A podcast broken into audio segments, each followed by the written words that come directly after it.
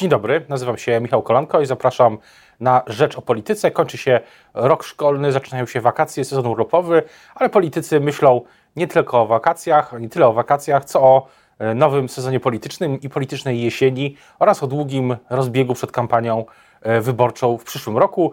I o tym wszystkim i nie tylko o tym będę rozmawiał dzisiaj z moim gościem. Dzień dobry Państwa i moim gościem jest dzisiaj europoseł, e, europoseł i lider Partii Republikańskiej Adam Bielan. Dzień dobry. Dzień dobry. Zacznijmy właśnie może od e, tej politycznej jesieni, bo wydaje się, że dzisiaj, na koniec roku szkolnego, początek wakacji, bardzo daleko od jesieni, ale czy Pan uważa, że ona będzie, będzie trudna dla pana obozu? Jak trudna będzie dla pana obozu rządzącego? Bo tych kłopotów i kryzysów jest e, co niemiara. Ja myślę, że każdy sezon e, w momencie, kiedy się sprawuje władzę, jest e, trudny, niezależnie od tego, czy to jest jesień, wiosna, czy rok przedwyborczy, czy rok powyborczy, bo nigdy nie brakuje problemów, ale rzeczywiście w ostatnich miesiącach, czy, czy no w tej kadencji tych plag, które spadły na nasz kraj jest wyjątkowo dużo. Pandemia, wojna za naszą e, wschodnią granicą, związane z wojną mm, e, kryzys energetyczny. To wszystko, kumulacja tych wszystkich zjawisk nastąpiła w ostatnich miesiącach i jesienią możemy się spodziewać problemów związanych choćby z rozszerzającym się zjawiskiem w całej Europie, ale w Polsce szczególnie bolesnym tak zwanego ubóstwa energetycznego, czyli, wzrostu E, cen e, e, węgla, przede wszystkim dla tych, którzy opalają swój dom węglem, ropy dla tych, którzy, którzy tankują na stacjach benzynowych, to będzie no z całą pewnością... Mhm. Pytanie, czy w takich warunkach Prawo i Sprawiedliwość, koalicja rządząca, Partia Republikańska, Solidarna Polska i Stowarzyszenie Odnowa, czyli wszystkie te komponenty koalicji rządzącej mogą jeszcze w ogóle myśleć o, o zwycięstwie w kolejnych wyborach? E, gdy sondaże, ostatni sondaż e, dla faktów pokazywał 31% dla e, koalicji. Zdecydowanie zbyt mało, żeby rządzić samodzielnie. Średnia sondażowa po odrzuceniu osób niezdecydowanych, pan oczywiście o tym wie, ale wielu naszych słuchaczy nie wie, że kilka lat temu Mm, ośrodki badania opinii publicznej przeszły na metodę uwzględniania osób niezdecydowanych, co obniżyło poparcie dla wszystkich partii, ale po odrzuceniu osób niezdecydowanych, bo na karcie do głosowania nie możemy zakreślić opcji nie wiem na kogo zagłosuję, tylko musimy na kogoś, kogoś wybrać, oczywiście możemy nie zagłosować, to ta średnia jest bliska 40%. To jest pewnie za mało, żeby myśleć o samodzielnych e, rządach. Musi być e, w tym wyniku czwórka E, e, z przodu, ale ostatnie mm, lata, ostatnie kampanie wyborcze pokazywały, że my w tych e, miesiącach przedwyborczych jesteśmy w stanie się zmobilizować, jesteśmy w stanie utrzymać dyscyplinę, dyscyplinę przekazu i, wysoką intensywność. Więc ja uważam, że wciąż przy dobrej, intensywnej kampanii, przy dobrym komunikowaniu się rządu jesteśmy w stanie E, wygrać, nie tylko wygrać wybory, ale wygrać w taki sposób, żeby sprawować po raz trzeci władzę, choć będzie to bardzo duże e, wyzwanie dla, dla całego obozu.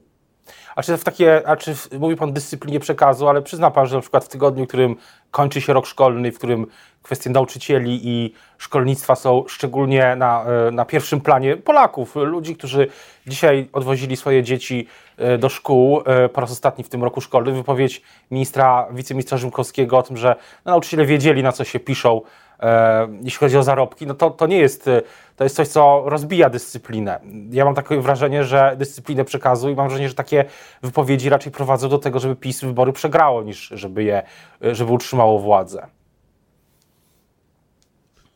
No, trudno się nie zgodzić.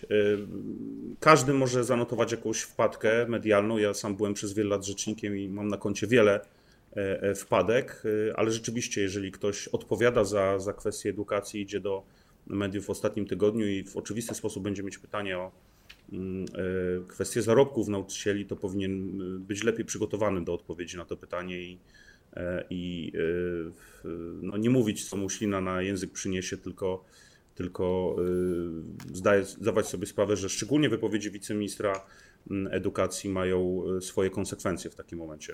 A też pytanie, czy na, na ile ten podział, który się ujawnia w ostatnich tygodniach na tle na przykład kamieni milowych, tego co e, ustalono w Brukseli, w Warszawie, jeśli chodzi o reformy w Polsce, reformy i dotyczące kwestii praworządności, i dotyczące kwestii e, no, takich właśnie strategicznych, gospodarczych, e, ekologicznych, transportowych.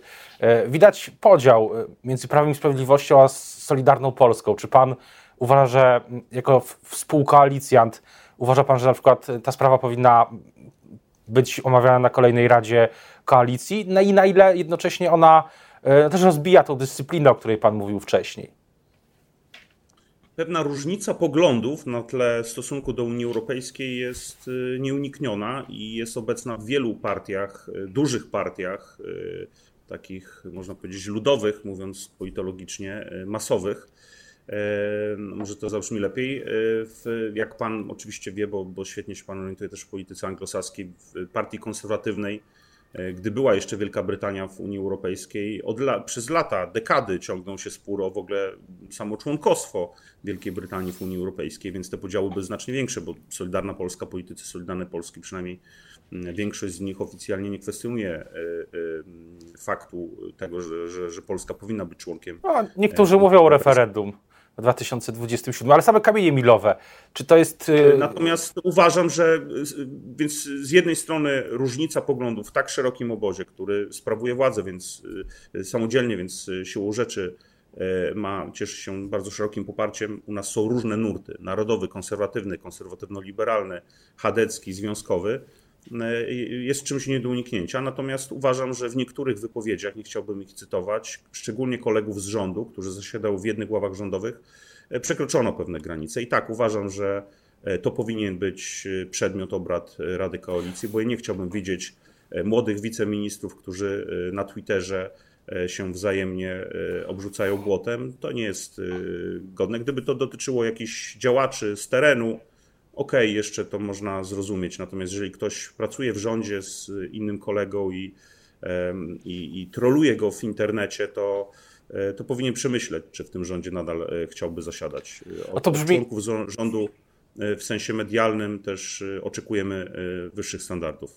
No to, to jest też, jest już termin nowej, tej kolejnej właśnie Rady Koalicji, kiedy takie tematy mogłyby być tej dyscypliny właśnie też na Twitterze, w mediach społecznościowych, kiedy mogłyby być poruszane? Nie, na ostatnim posiedzeniu Rady Koalicji prezes Prawa i Sprawiedliwości Jarosław Kaczyński zapowiadał, że te rady będą e, spotykały się e, dość regularnie. Wiemy, że no, prezes Kaczyński miał szereg innych obowiązków, przede wszystkim obowiązków państwowych, i ja mogę potwierdzić jako, jako współkoalicjant, że Mm, gdy bywałem u niego w kancelarii prezesa Rady Ministrów, to widziałem choćby z kalendarza i z czasu, jaki poświęcał na kwestie partyjne, polityczne, że te kwestie mm, jego pracy w rządzie, związane z szeroko pojętym bezpieczeństwem, były y, priorytetem. Teraz, po mm, odejściu prezesa Kaczyńskiego y, z rządu, myślę, że to się zmieni. Myślę, że będzie miał więcej czasu y, i na własną partię, na Prawo i Sprawiedliwość, który czeka tę partię czeka szereg zmian wewnętrznych, jak wiemy, e, e, strukturalnych mm, i na kwestie relacji między koalicjantami. Ja mm, akurat z tego bardzo się cieszę, bo uważam, że tutaj wiele jest do zrobienia i niektóre spory może rozstrzygnąć tylko, jak sądzę, Jarosław Kaczyński. Właśnie, skoro mówi Pan, że teraz prezes Kaczyński będzie miał więcej czasu na kwestie polityczne, to jeszcze zastanawiam się, dlaczego dla obozu z koalicji rządzącej E, tak ważna jest kwestia zmiany terminu wyborów. E, kwestia, która budzi kontrowersje i która mm, wydaje się, że być teraz takim jednym z politycznych priorytetów e, na najbliższe, najbliższe miesiące. Są koledzy z dziennika Gazety Prawnej piszą, że w połowie lipca będzie ustawa dotycząca zmiany terminu. Dlaczego to jest takie ważne i czy rzeczywiście to będzie jeszcze latem? To się stało ważne, to się przesunęło w górę na liście naszych priorytetów e, ze względu na upływ czasu. Ja mogę powiedzieć, że po raz pierwszy rozmawiałem z prezesem Kaczyńskim o e, e, możliwości wydłużenia kadencji samorządowej jakieś dwa lata temu. Szczerze mówiąc, aż, aż się dziwiłem, że nigdy media o tym nie pisały. To później jakoś funkcjonowało gdzieś w obiegu medialnym w postaci pojedynczych artykułów, ale myślę, że też media nie, nie, nie, nie zajmowały się tematami, które były sprawami, które były tak odległe. No teraz w końcu trzeba podjąć jakąś decyzję, w związku z tym ta debata przyspiesza. Musimy na forum Rady Koalicji podjąć ostateczną decyzję co do ewentualnej zmiany. No i oczywiście e, trzeba przeprowadzić uzgodnienia e, z panem prezydentem, bo na koniec dnia musi tę ustawę, tak jak każdą inną, podpisać. A czy y, jest jakiś wstępny, pan ma w głowie jakiś wstępny termin, nowy, nowy, nowy termin wyborów samorządowych? Kilka dat już, już krąży. E, tu nie ma, szczerze mówiąc, idealnego wyjścia, bo jesienią 2023 będziemy mieć, najprawdopodobniej jesienią, będziemy mieć wybory parlamentarne. E, natomiast wiosną, e, późną wiosną, y, będziemy mieć 2024 będziemy mieć wybory do Parlamentu Europejskiego. Pamiętajmy również, to przypomnienie dla tych z widzów, którzy, którzy nie mają tej świadomości, że wybory samorządowe Mm, to są dwa głosowania, prawda? Po dwóch tygodniach od pierwszego mamy drugą turę w bardzo wielu e, e, gminach, nie tylko dużych miasta, miasta ale również gminach wiejskich, więc mm, jesienią 2023 bądź e, wiosną 2024 mielibyśmy trzy głosowania. Dlaczego trzy głosowania? Dlatego, że zdaniem Państwowej Komisji Wyborczej, ze względu na mm, charakter tych wyborów, różny charakter tych wyborów, różną listę uprawnionych do głosowania, nie można tych głosowań połączyć. E, e, jednego dnia, to znaczy byłby to zbyt duży wysiłek dla organizacyjny, dla, dla, dla państwa, przede wszystkim dla samorządów, bo w Polsce samorządy odgrywają olbrzymią rolę przy organizowaniu wyborów, żeby zorganizować na przykład jednego dnia e, różne komisje wyborcze do, do dwóch różnych typów wyborów. Więc no. No tutaj nie ma prostego, idealnego rozwiązania. Będziemy musieli wybrać rozwiązanie, które jest tak naprawdę z punktu widzenia funkcjonowania państwa i przeprowadzenia tych wyborów mniejszym złem. Wracając jeszcze do, tej, do samej polityki, bo na, te, e, na tę ustawę e, myślę, że wiele osób e, będzie zwracało uwagę, będzie też debata wokół niej, ale wracając jeszcze na chwilę do samej polityki, mówił Pan o tych posiedzeniach Rady Koalicji, o tym, że prezes Kaczyński miał więcej czasu też dla współkoalicjantów. No i pytanie, kiedy szacuje Pan, że koalicja, koalicja Zjednoczonej Prawicy będzie miała jakiś szkic list wyborczych na jesienne wybory do, do Sejmu, a może i też na kolejne wybory do Europarlamentu samorządowe. Jak, jak, to, jak to wygląda? Tak pytam zupełnie już na, na koniec. Trudno powiedzieć, z reguły politycy zapowiadają z dużym wyprzedzeniem, e, e, kiedy jest, jest dość duży dystans do wyborów, że te listy, prace nad tymi listami zaczną wcześniej.